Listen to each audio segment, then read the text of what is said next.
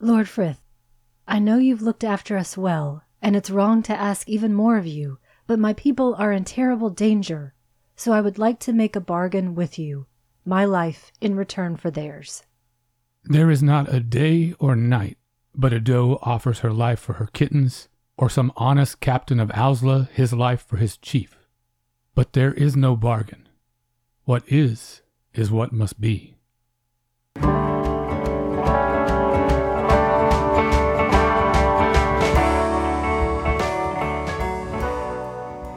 Welcome to the Magic Lantern Podcast, an ongoing informal discussion of the films we love and the things we love about them. I am Erica Long. And I am Cole Rolane. Each episode of the Magic Lantern will be devoted to one film that we alternately select, and we will discuss why it is significant to us. Just a note whether the film is a classic or a more contemporary title, this will be an in depth discussion that will include explicit plot details and potential spoilers. We are at episode 172, back to Cole's choice. What are we talking about today, Lord Frith? We are talking about the amazing Watership Down from 1978. Directed by Martin Rosen and based on Richard Adams's 1972 novel of the same name, it's only the third animated film that we've covered on the show so far as a regular episode, and it includes the voice talents of John Hurt, Richard Briers, Harry Andrews, Simon Cadell, Nigel Hawthorne, Roy Kinnear, Ralph Richardson, Denholm Elliott, and is the last screen work of Lantern favorite Zero Mostel. Hey, did you ever watch Good Neighbors on PBS? No, not that I recall. Richard Briers was in that, and he is so funny. I've always loved that guy. Well, this is an adventure story that follows a small group of rabbits as they react to the apocalyptic vision of one of their younger members, and they escape the destruction of their warren and seek a place to establish their new home. Hey, can I also add another voice talent to Oh, the yeah. list? Our favorite narrator is Michael Hordern. We love him in Whistle and I'll Come to You, and for me at least, I loved him as the voice of the older Dr. Watson in Young Sherlock Holmes. And, by the way, he was in A Funny Thing Happened on the Way to the Forum with Zero Mostel. Yeah, I can't believe I didn't mention him right there at the opening, actually. He has a decades long career of impeccable work for stage, film, and television. And when I say decades, I mean 60 years. And just his legacy of voice work is enough to enshrine him as one of the UK's most beloved performers. This, the Paddington series, The Wind in the Willows, he's arguably the best Gandalf that's ever been recorded. And you're absolutely right. He is in one of our favorite BBC ghost stories for Christmas. Now, I felt like I came into the film with a little bit of a disadvantage because I never read the book. Did you? Yes, I saw the film first as a young person, and then I read the book a few years later, but it's been a while. From what I remember, it does stay fairly true to the novel, the differences mainly being that it was somewhat simplified and streamlined for the purpose of film logic. The book itself contains a few more of those pastoral episodes to provide a little better balance and more humor to offset some of the grimness. Well, I was at work today, so I decided to do a little bit of sleuthing. And curiously enough, because we will come back to this theme a couple of times, the book is shelved in adult general fiction. The film is in the junior DVD section, though. And if I think back to when I was a kid and I first heard of the film, definitely, I don't think that the book would have necessarily been in the shelves that I perused, and I just haven't gone back to it as an adult. But do you think I should give it a try? Oh, without a doubt, it's one of the great adventure stories of our lifetime. Okay, well, geez, I better put it on hold. Well, let's just get right into the film. Let's talk about this opening. It begins with a creation story about the rabbits as we will come to know them. And it's this beautiful artwork that contains a lot of indigenous or aboriginal elements in the designs. It has the timelessness that all great mythology has, that fairy tales have, and right away it establishes some pretty high stakes. I don't know that it gets much higher than this. All the world will be your enemy. It doesn't get much more dire than that. But there's a caveat. First, they must catch you. Now, this intro, it's so different in style and tone from the rest of the film, but I feel like it's just indispensable. Do you remember Your reaction to this introduction and the style the first time you watched it? I just went with it because I hadn't seen it until I got into middle age when you showed it to me, so I didn't know what to expect at all. And the animation throughout and including in the beginning is just so exceptional. It's incredibly beautiful to behold. And like you said, it's a creation story. So my first thought went to Africa. Africa is the cradle of civilization, so it's only fitting that we would be seeing the children of Frith and learning about how they came to be. Well, this part of the film is most often acknowledged to be the work of John Hubley. He was originally slated to direct this, but he left the project due to artistic differences with Rosen, who was only the producer at the time, but then took over as director. Sadly, Hubley died shortly after, but he left an incredible legacy of animation. He did a lot of work for Disney, including being the art director for Bambi. He did the Rite of Spring section of Fantasia. He created Mr. Magoo. And then he also did a lot more experimental stuff and ended up on the Hollywood blacklist during the McCarthy era. So he didn't get to work as much as he rightfully should have. And it's a shame, I think, that he and Rosen didn't see eye to eye because I would have loved to see his entire treatment of this story. I mean, wouldn't that be such a great supplemental materials feature with the Criterion edition of this? Yeah, even if we just had the most bare bones or storyboards, I would love to see what he had in mind for this. Well, we're just coming off of Seven Samurai, and we talked a lot in that episode about the idea of archetypes. Now, here we definitely have archetypes and this collective journey and I really enjoy looking at the similarities that we, of course, didn't think of when we were planning the year out.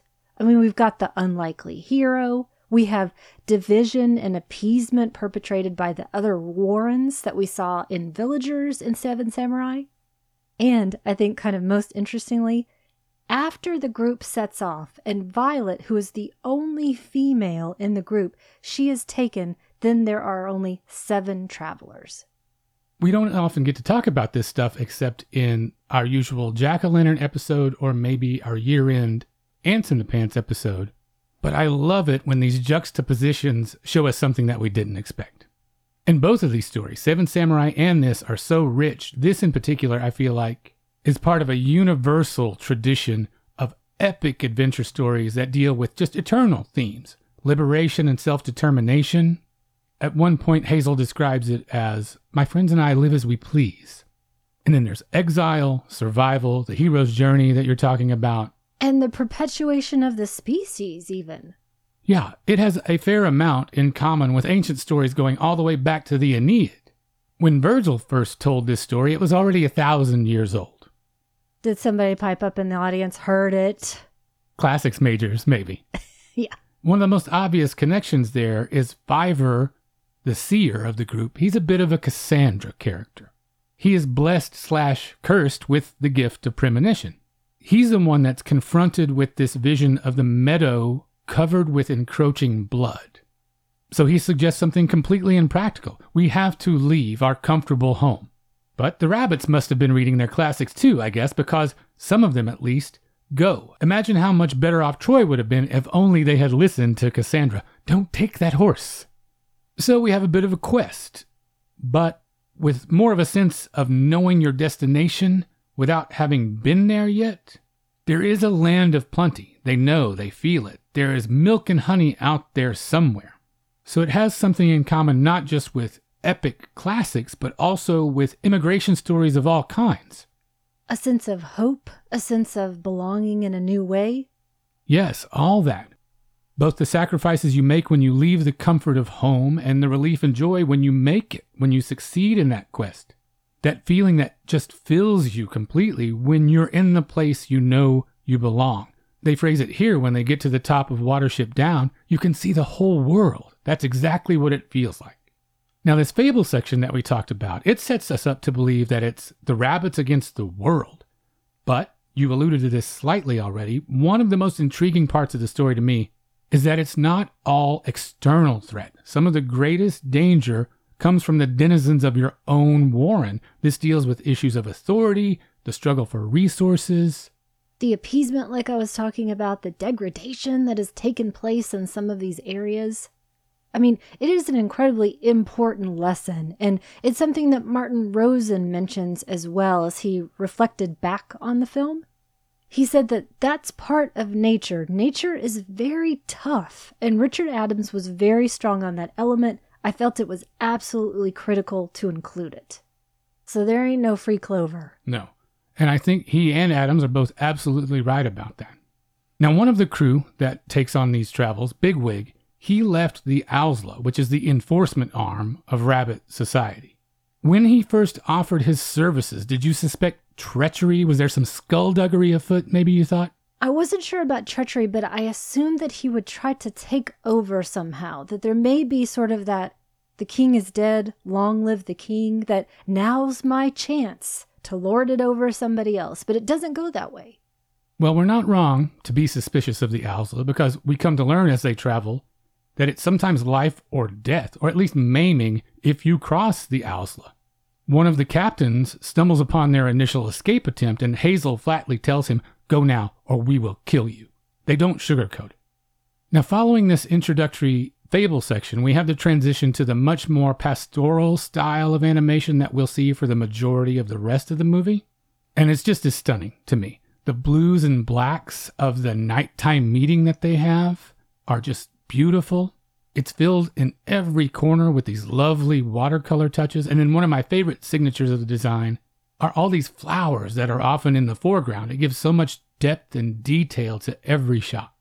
I have to say, and I do not specifically recommend this, but the second time I watched this film for the podcast, I did it on my iPad, and I swear I could see every single brushstroke. It was glorious.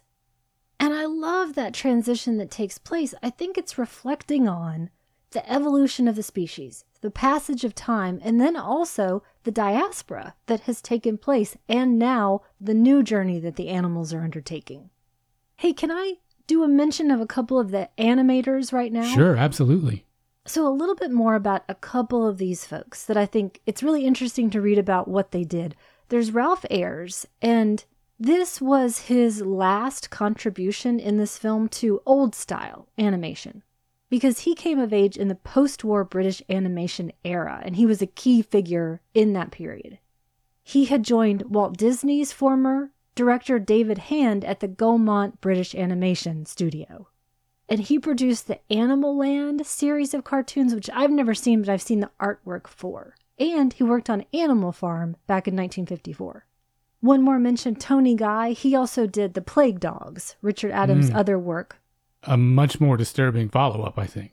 I haven't seen that one. It sounds like you have. Yeah, I think it's even harder to watch than this. Did you read the book for that one as well? That one I have not read. Okay. But it's funny that you bring it back to animals and how we feel about that treatment. I lived in a small town and later a mostly rural area growing up. So wildlife was something I was used to seeing and being around. Animals and their behavior was something that was pretty commonplace to us. We also had nature shows on all the time as kids of the 70s, and I think that familiarity might have made this easier to process and understand as a kid. Predator prey interaction was not surprising to those of us watching Mutual of Omaha's Wild Kingdom right before the wonderful world of Disney every Sunday night. I feel like I had the complete opposite background because I remember some of that, but I don't really recall having a true sense of animals in my world because we had cats for most of my life, but typically we would just have one. And no one else I knew or was around had more animals. My grandparents even lived out in the country, they never had pets. So I wasn't out there hanging out with goats or rabbits or horses or anything like that. It seems so removed from my life. Well, it makes me wonder now about the way that television is structured and marketed and presented. It's so different now that I don't know if it's the same for kids anymore. I know there are channels or even entire networks that are specifically devoted to that sort of nature programming, so they can get it if they want it. But would it be something as a child that you regularly encounter as you're watching cartoons or variety shows or other things? Because I really like the cross pollination that we had with our family entertainment. I think it actually surprisingly is, and that's only based on going to friends' houses who have little kids and just sort of watching things that are in the background. It does seem pretty animal centric still. I guess from working in the library, I know bugs and dinosaurs never go out of style. Oh, heck yeah. Well, I started to think about that question just a little bit more because something really struck me when Hazel meets Clover and those farm rabbits that live in the pens. They don't really have a need to move, they're comfortable. Yeah, I'm 50 50 on that. If it's comfort or if it's also the fact that that instinct for freedom has been bred out of them somehow. So then, if you think about those specific rabbits and where they are, are they kept for slaughter eventually or as pets? Do either of those things make sense? Or are we just basically selfish? Are you seeing man's selfish instinct to keep something? I don't think it's anything so benign as just keeping them. I think it's definitely for food because you don't keep pets pinned up in cages. And obviously, you can't just let them loose because they will burrow their way out of wherever you keep them outdoors. So I think it's saying something much more sinister about their ultimate fate in the hands of these men. Which leads me to this, too. In addition to the folklore and analysis of social structure, there's an ecological message as well. The encroachment of humans is the main danger that they face automobiles, guns, snares, land development. The rabbits say they'll never rest until they've destroyed the earth. Now, if there's a part of the film that might be a little bit too on the nose for me, it's when they deliver that message so plainly. But it's just a minor criticism I have. Sometimes you work in broad strokes when you're making work geared toward children. So I can't entirely fault them for that. Also, it was a different time, and I think at that point we were beginning to talk more about the scourge of development. It was getting to be very poignant, and it is certainly very poignant now. I mean, that tractor and plow noise, that stuff is terrifying. And also, I have to say, didn't we learn anything from Manchester Morgue? I mean, you're sending electrical impulses into the ground. Maybe there's radiation. We're going to create zombies or zombie rabbits. It's going to be Bunniculas everywhere. Well, I'm glad you bring it back to Bunnicula because it is actually fairly balanced in depicting the dangers because we spend even more time navigating the pitfalls of the natural world. Hawks, rats, owls, cats. He was not kidding about the whole world being your enemy. Yeah, they're pretty low down on the food chain, so there are a whole lot of larger predators looking for them.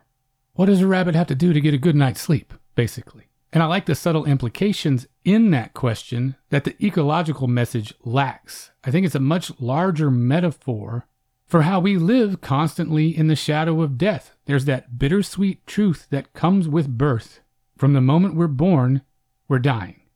That's built into the philosophy of the book, and it would have been a huge mistake, I feel like, to dilute that to make a more family friendly film. And yet somehow they still managed to foreground that idea without it being ham handed or forced. Or cynical, which I think is very important too. And I'm going to go back to Martin Rosen for a second. He said that he was talking to the censors in Sweden who were having a lot of problems with specifically that theme. And he said, Is there something about death you don't want children to know about.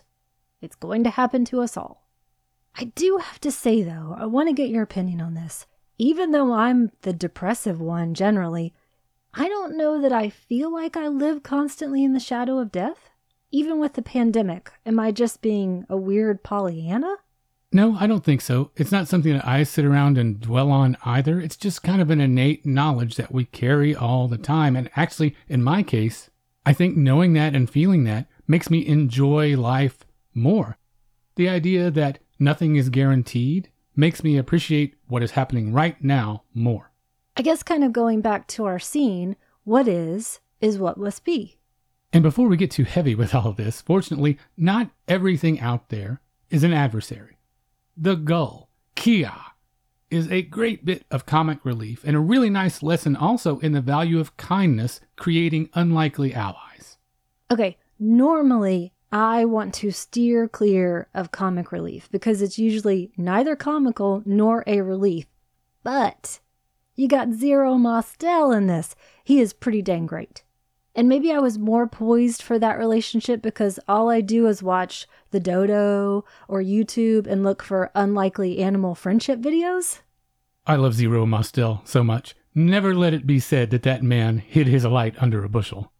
He gave such outsized performances, both in person and as a voice actor, but they also had such great heart every time. Here's a perfect example it's a very short sequence, but when Kia is able to fly again, it gives me such a sense of joy and also a feeling of what an incredible sensation that must be, even though it's not a particularly showy scene. And at least some of that is based on Zero Mostel and his delivery of that exuberance when he is able to take off again. And I will say also again, without cynicism, even though he does say piss off. That dirty bird. Totally. I think it's important to remind everybody that this isn't relishing the darkness. This isn't glorifying the violence. The stakes, as you mentioned earlier, are very real. And as it happens with the best kids material, we learn a lot of lessons. And one of my favorites being that fortune favors the bold. An epic quest requires bravery, even recklessness, which we see with the taunting of the farm cat, for instance. Now, some of that is strategy, some of it, like you already made reference to, is just driven by biology. But when they finally reach that hilltop that will be their new home, Hazel is still dissatisfied. There is something missing. And that's the fact that there are no does left. As Kia puts it, you stupid bunnies, you got no mates. So the drive to continue the species is so strong that they will undertake incredible risks to do so. And then on top of all of that, Fiver is the most brave when the situation most demands it, when Hazel is shot and he runs to his aid. I love the symbolism in that sequence and the way it moves from one image to the next. The wounded rabbit tumbling in a circle, then surrounded by a wreath of leaves, then the sun. Everything is circular. Everything contributes to this cycle of life and death. Going back to that super cool mandala in the opening sequence. And you know, recklessness is speaking my language because I tend to jump without necessarily thinking ahead because I generally feel like I'm going to land on my feet. And I appreciate here the idea that staying still is death. Now, one of the most disturbing sequences to get back to the heaviness. I'm sorry, can I interrupt you for Sure. a second? Because I just had a thought. The thing that bothers me the most about one of the managers I have is the dithering. It's the, okay, I got to sit on this idea for a second and then make a decision. No, just buy the little set of kids' acoustical instruments for our acoustic jam. It's going to be great. I'm sorry. Diatribe over. I don't know how many people out there work in the library like we do, but here's a little peek behind the scenes. You come up with a great idea, plural you, universal you. You take it to the library personnel, the management, even further up the chain, let's say district manager or even director. Here is the inevitable library response. Every single time. We love that. That's a great idea. But let's wait a little bit on pulling the trigger on that one. Classic library move. It is. Sorry, I just had to put that in there to express my rage. What are you, Stevie Janowski over there? Probably. Well, like I was saying, one of the most disturbing sequences to me is when they come across Captain Holly again and he confirms Fiver's premonition. The warren that they escaped from was gassed by men, by the land developers, and the sight of those rabbits in that flashback, desperate to escape, piling on top of each other, unable to breathe, it conjures up horrors ranging from everything to deadly nightclub fires to the Holocaust in my mind. I don't know about you. Yeah, it's pretty grim. I don't mean to overstate it. You're afraid to overstate it, but I just name checked the Holocaust. Uh, you did. But I'm not backtracking from that because it is terrifying. And it's, of course, not an isolated incident. No, not at all. And in this case, it serves as a grim reminder that human presence is never very far away and it's always dangerous. In the artwork, I love the fact that it constantly reflects this coexistence. It doesn't shy away from that idea either. The natural is frequently divided by the man made. For every flower, there are fences, barbed wire, roads, railroad tracks, power lines, radio towers. Again, though, there's room for nuance because, ironically, a boat, a product of human ingenuity and labor, is crucial to their salvation. Yeah, they got those little rabbit engineers' paws. Well, let's talk about the music a little bit. I love it. How about you? I do too, but I do have a little bit of a but to throw in there. Okay. Do you want to do the pre but or the after the but first? Do the pre, do it in order. Okay. So, personally, I was not familiar with Mike Batt, who wrote the beautiful Bright Eyes theme sung by Art Garfunkel, but he was clearly a huge name in the UK and Europe and Australia, even. He did work with Colin Blunstone of the Zombies, and you and I have a special connection to the Zombies. Did you know he also co wrote the title song Phantom of the Opera? No, I didn't know that. Yeah, pretty amazing. I got one more special tidbit just for you. Okay. 2018, he produced and arranged Hawkwind's album, The Road to Utopia. I thought you would like that. So that's all the pre but. Tell me more about how much you love this music. Oh, it's beautiful. All these flutes and oboes. It contributes to what I recognize now as the very English feel of the movie, which is something that I couldn't necessarily have articulated when I was young, but I definitely felt that. And I love Bright Eyes too. Art Garfunkel's contribution to this soundtrack that sets this above even what it already was. I always thought Paul Simon was a twerp and Garfunkel was where it was at anyway. okay. What about your post butt?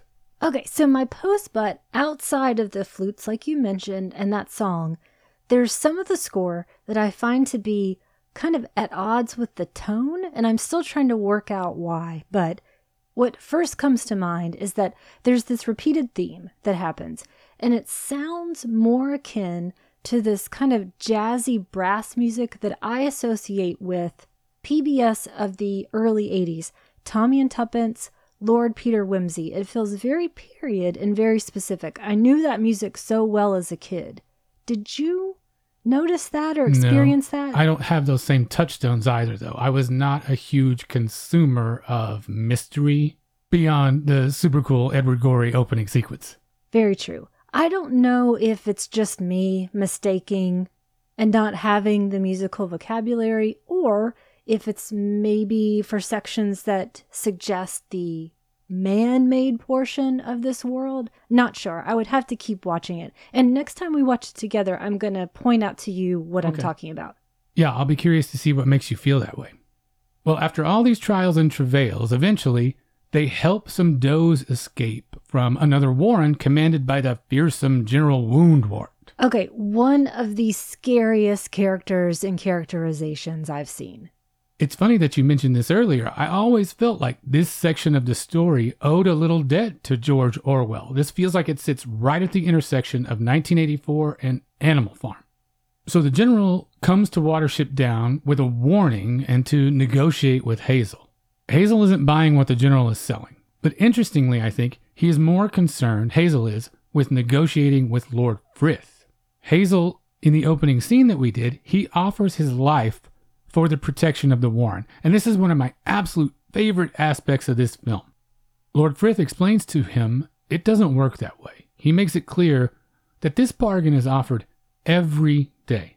Now, the thing that's most striking and memorable to me about how all that plays out is how Frith denies the request and underlines how utterly commonplace it is without sacrificing benevolence.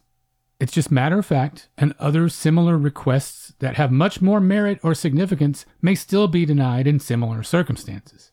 It makes me think a lot about the way a lot of people interact with their chosen deity, and ultimately, I like here that it doesn't feel fraught with religion. There's folklore, but I feel like that's an entirely separate and less corruptible thing.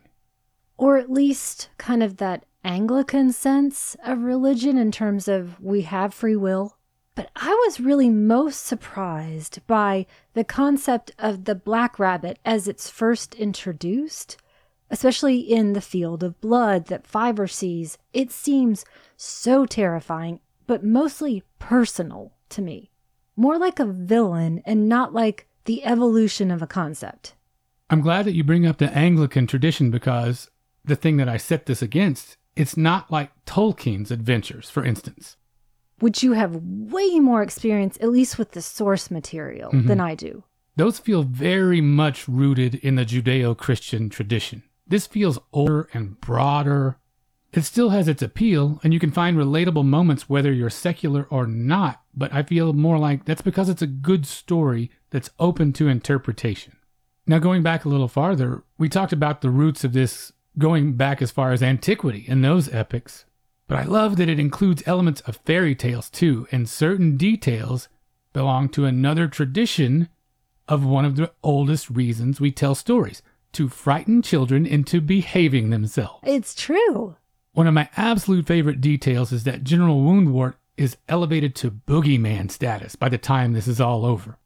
It seems like a perfect legacy for a character like that, one that should be feared for his cruelty, but respected for his fearlessness. When he met that dog on the battlefield, he leapt forward to meet fate, whatever that may be. And we don't know what the fate was, so he goes into legendary status and then becomes part of the story, the doe telling her kittens many years later.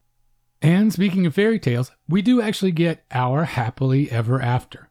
Their enemies vanquished, the Warren enters a period of peace and prosperity unlike any they had known before. Until one day, a more elderly Hazel hears that old familiar voice of the Black Rabbit. He's lived to a ripe old age and has seen and done more than many rabbits ever will. But when he breathes his final breath and you can see his physical body yield, it gets me every time. Oh, for sure. The sound, the breath, the end. But I talked a moment ago about how I first thought of the black rabbit, but that's not the way the black rabbit comes for Hazel, even though he's voiced by Joss Ackland, who is one of the most terrifying villains around. He comes more like an old friend. Exactly as he should, and that's exactly what it felt like to me, too. So, as we're headed this direction, let's talk about this idea that you often hear repeated in relation to this movie that this is an experience that is too traumatizing for children.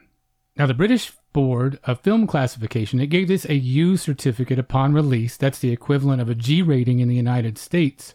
And as a result, a representative says that they have received complaints about the appropriateness of that rating literally every year since 1978. Ain't people got anything better Yeah. to do? I'm perfectly fine with that rating. And then in the US, it was rated PG because of the violence depicted. But I don't necessarily disagree with that either because that just means parental guidance is suggested, which should absolutely be part of this process. Talk to your kids about these ideas. Help them navigate them by all means. Even in the opening credits of this, we see how close we keep the dead when they show a glimpse of a church and it has its own attached graveyard, just as a matter of course. Aren't kids going to ask the same questions of this movie that visiting a church like that would inspire every Sunday? Parental guidance should be a given. Now, I know that's not the case for everyone. But how do you feel about these ratings in general? Wait, let me guess. Is this going to be a patented Erica half of one, half of the other? No, this is going to be me, unfortunately, going off on another diatribe about what's happening right now, today, in our community and a lot of communities with banning books. But first, let me take a winding road to get there. So, that universal rating. The board said, although the film may move children emotionally during the film's duration, it could not seriously trouble them once the spell of the story was broken. Which is incredibly stupid, in my opinion. As if you forget those things the second that you walk out the door? I never have. I personally feel that crying and big emotions are cathartic, and I want to have those conversations. I still want to have them. So, unfortunately, we're seeing this parental guidance thing taken in different directions today, especially in the library worlds that both you and I work in. People are continuing to try to ban, police, destroy, even burn material they find objectionable for young people, not just their young people, but everyone's young people. I personally would never have gone for any of that garbage when I was a kid. Trying to tell me what I could or could not read? Hell no. And also, does that mean that these people don't understand that some of us have cousins or schoolyard pals who are going to be willing to tell us anything, whether they have the facts or not? But I cannot keep talking about ratings or banning books, or I will have an aneurysm. Well, we don't want that. So let me take over for a second here. What it comes down to for me is that I just heartily disagree with the word traumatizing. To me, this is the discussion equivalent of someone saying something like, Don't talk to me before I've had my coffee. If you ask that person, Hold on, stop. Do you really believe that? Do you mean that dumb thing you just said? And you make them confront it, they would have to admit that no, they don't actually believe it. They've just heard it so much that they've come to understand that this is just a thing you say. Well, I don't have time for that. It's like when people say the big sleep is confusing and convoluted. No, it's not. Stop repeating that. Now, you found an interesting Richard Adams quote about this. What did he have to say? So, he didn't see any reason why he should A, apologize for writing what he wrote, or B, decide who should see it or not. He said, I never consider the readers. I was allowed to read anything I liked when I was little, and I liked all sorts of things that I shouldn't have been reading, which I don't have a problem with. I like that, but I want to take it even further than what he said. I would say that there's no such thing as something that I shouldn't be reading or watching. Only things that need discussion afterward to process and contextualize. I was not every kid, though, obviously, but I disagree with that knee jerk response to this work every time I hear it. Now, I've mentioned this before, but I'll tell you why, I'll repeat this, why it was so important to me and why I chose it for the show and why I come back to it so often.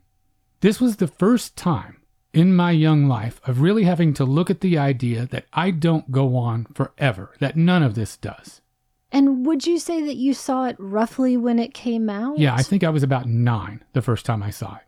And that's valuable. Even then, it was valuable. It's humbling. The only thing right offhand that I can think to compare it to is what I've heard people say about having children that you quickly come to realize that there are different priorities now. And there's never a bad age to learn the lesson that, hey, this whole thing is not about just you. There are obvious times that I don't do as well when it comes to acknowledging that lesson, but it's one of, if not the single most important thing the movie's ever taught me. Okay, well, speaking of, I don't know that I actually disagree with you, but I have a little bit more to talk about Okay. here. So, first, I want to talk about the word traumatizing. So, it means subject to lasting shock as a result of an emotionally disturbing experience or physical injury. Okay, so let's put a pin in that for just a second. Webster's dictionary defines traumatizing It does. I literally have quotes around the definition I copied into my notes. Okay, now, I already said I never saw this as a kid, so I don't think it was being kept from me per se by my parents. I did on my own, though, discover Charlotte's Web on afternoon TV when I was very small, and I do think I was forever changed. For that same reason that you mentioned, I discovered, oh, not only do I not go on forever, but the things I love don't go on forever. And unfortunately, I also discovered the end of Born Free, which I watched at my neighbor's house before getting on the school bus for some dumb reason. and I was a mess. I couldn't stop crying. So, would you say then, because I carried those experiences with me, because those were the first times that I really felt death personally, because I was so invested in the story, were those films or were they not traumatizing by that definition? Does the outcome matter here? And by that, because I didn't feel like my growth was stunted, for example, I don't feel like I have post traumatic stress disorder because of it, quite the opposite, that the experiences were less traumatizing. I like the word you used earlier, cathartic. I think that's a much better choice than the word traumatizing. Okay, gotcha. And I think if we go back to your dictionary definition here, what I am fixing on is the shock part of it. For that trauma to continue, for it to be traumatizing, I feel like the shock has to continue, which it doesn't. I think you're totally on the money. And there was a study at the University of Buffalo in 2017 that underscores that idea. I think cathartic versus traumatizing is a good choice and an important distinction. So, with that study, they were talking about whether death on the screen is or is not a healthy way to start discussions on difficult subjects. And they said it doesn't do any lasting damage. Like you mentioned, that trauma does not continue, the shock does not continue. And the study author said these are important conversations to have with children because waiting until the end of life is way too late. And think about what we have now with something so beautiful like Coco, for example. I don't think the kids who watch that are going to forget it, but I think it inspires these great conversations. I love Coco as an example. That is probably the most joyous examination of death I've seen in a children's film ever. And so many other kinds of transitions in that story, too. Now, how would you distinguish the difference that you feel between seeing this for the first time as an adult versus how you imagine the experience would have been as a child or those other similar experiences you had? You know, I can't really reflect on how I would have felt about it as a kid, but I think if we start talking about ratings again as an idea, now it's something that I don't think about. So I don't go into the film with these prejudgments about something's going to be horrible or so wonderful or whatever. I think I can accept it on its own terms. But I am still just as susceptible as I ever was to whatever happens in the story the second that I fall into it. But I would say, going back to my childhood, it does reaffirm the conviction I've always had that there is always something out to get you. As we said, all the world will be your enemy. I mean, I've spoken about this on the show before. I learned very early on from Darth Vader and J.R. Ewing that people are out to get you. So I guess I'm less worried about the constant shadow of death and more about ruination and losing my oil business, maybe. Well, that seems to me like a major difference between viewing it as a child and as an adult. There's a cynicism in that worldview that I would have guessed you might not have felt as strongly as a younger person, but you're saying you did. I sure did. I knew the score back then because I was allowed to watch anything I wanted to. I think I was just paying attention. If you are watching Star Wars or Dallas and you are not getting those vibes, I think you are really just in your own world. Well, let's talk about more things that you've watched. Let's talk about specifically your journey with animation. When we met and then later started the show, it wasn't something that you'd spent a lot of time with, feature length animation anyway. How have your feelings about it or your approach to it changed over the last few years? And in fact, I would say it was something that I generally avoided, actually. And I was ruminating on that quite a lot today. And I think that the big idea that I had, and I don't think I'm alone in this one, is that animation equals kids. And so if you're looking at these motion picture standards and practice boards, you look at all those complaints that we were talking about, how the film and its content were characterized. The underlying unsaid implication is that because the film is animated, it has to be judged by audience standards for children. So instead of accepting that it's a violent film because this is a violent world, and rating it accordingly, the violence gets demonized. It becomes something that you're supposed to be afraid of. And so I think I was just susceptible to that idea that these stories told in animation weren't necessarily ones that would appeal to me. And clearly, thankfully, with you, I've been proven wrong time and time again.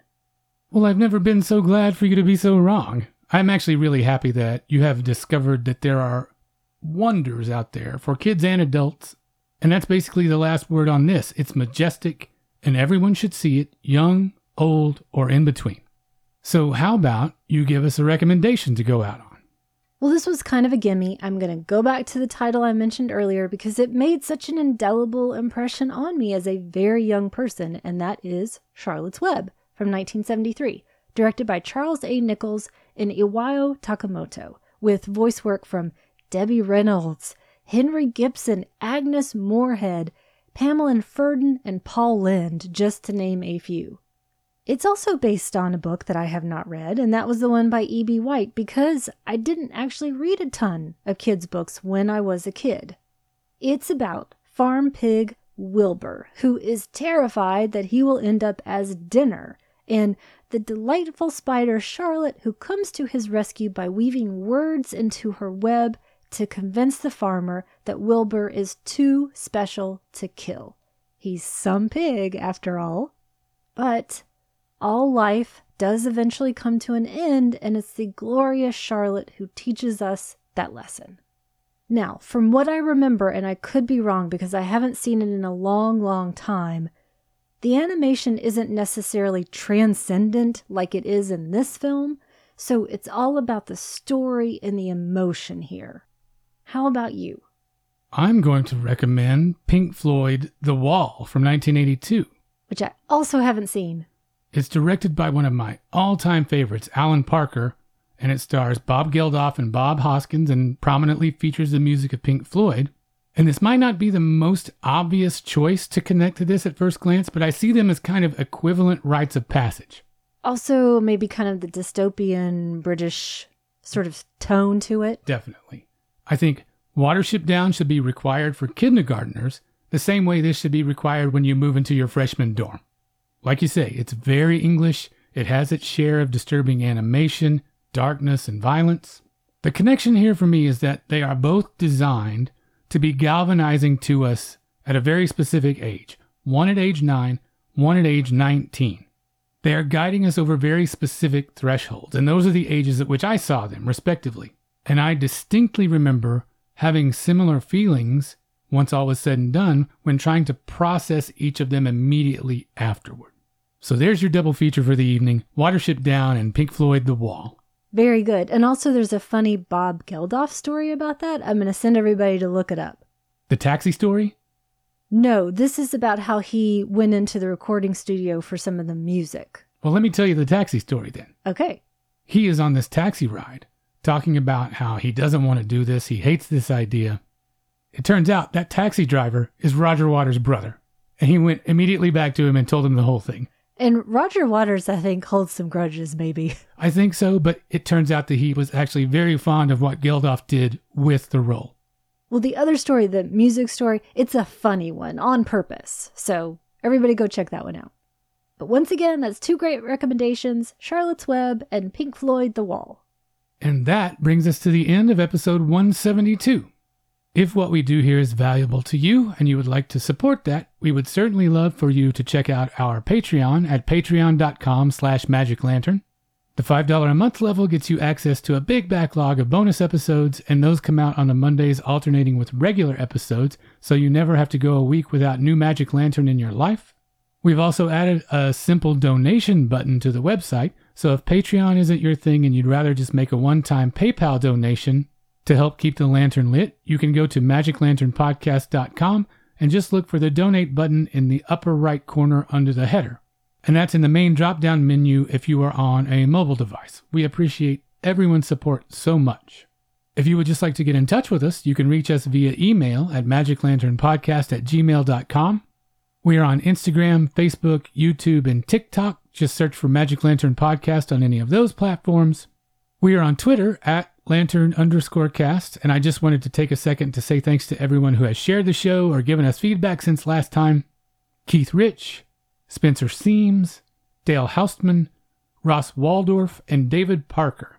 If you're sharing the show or talking about us, please make sure to tag us so we can say thanks. You can find our show on Audible, Amazon Music, Apple Podcasts, Google Podcasts, Stitcher Radio, Spotify, just about anywhere you get your podcasts, you can find us. Thank you very much to the nice anonymous person that left us a new five star rating on iTunes. If you'd like to leave us a rating or review via any of those services, we would certainly appreciate that. And finally, you can find all of our episodes, including supplemental material, at the website magiclanternpodcast.com. And thank you for listening to the Magic Lantern Podcast.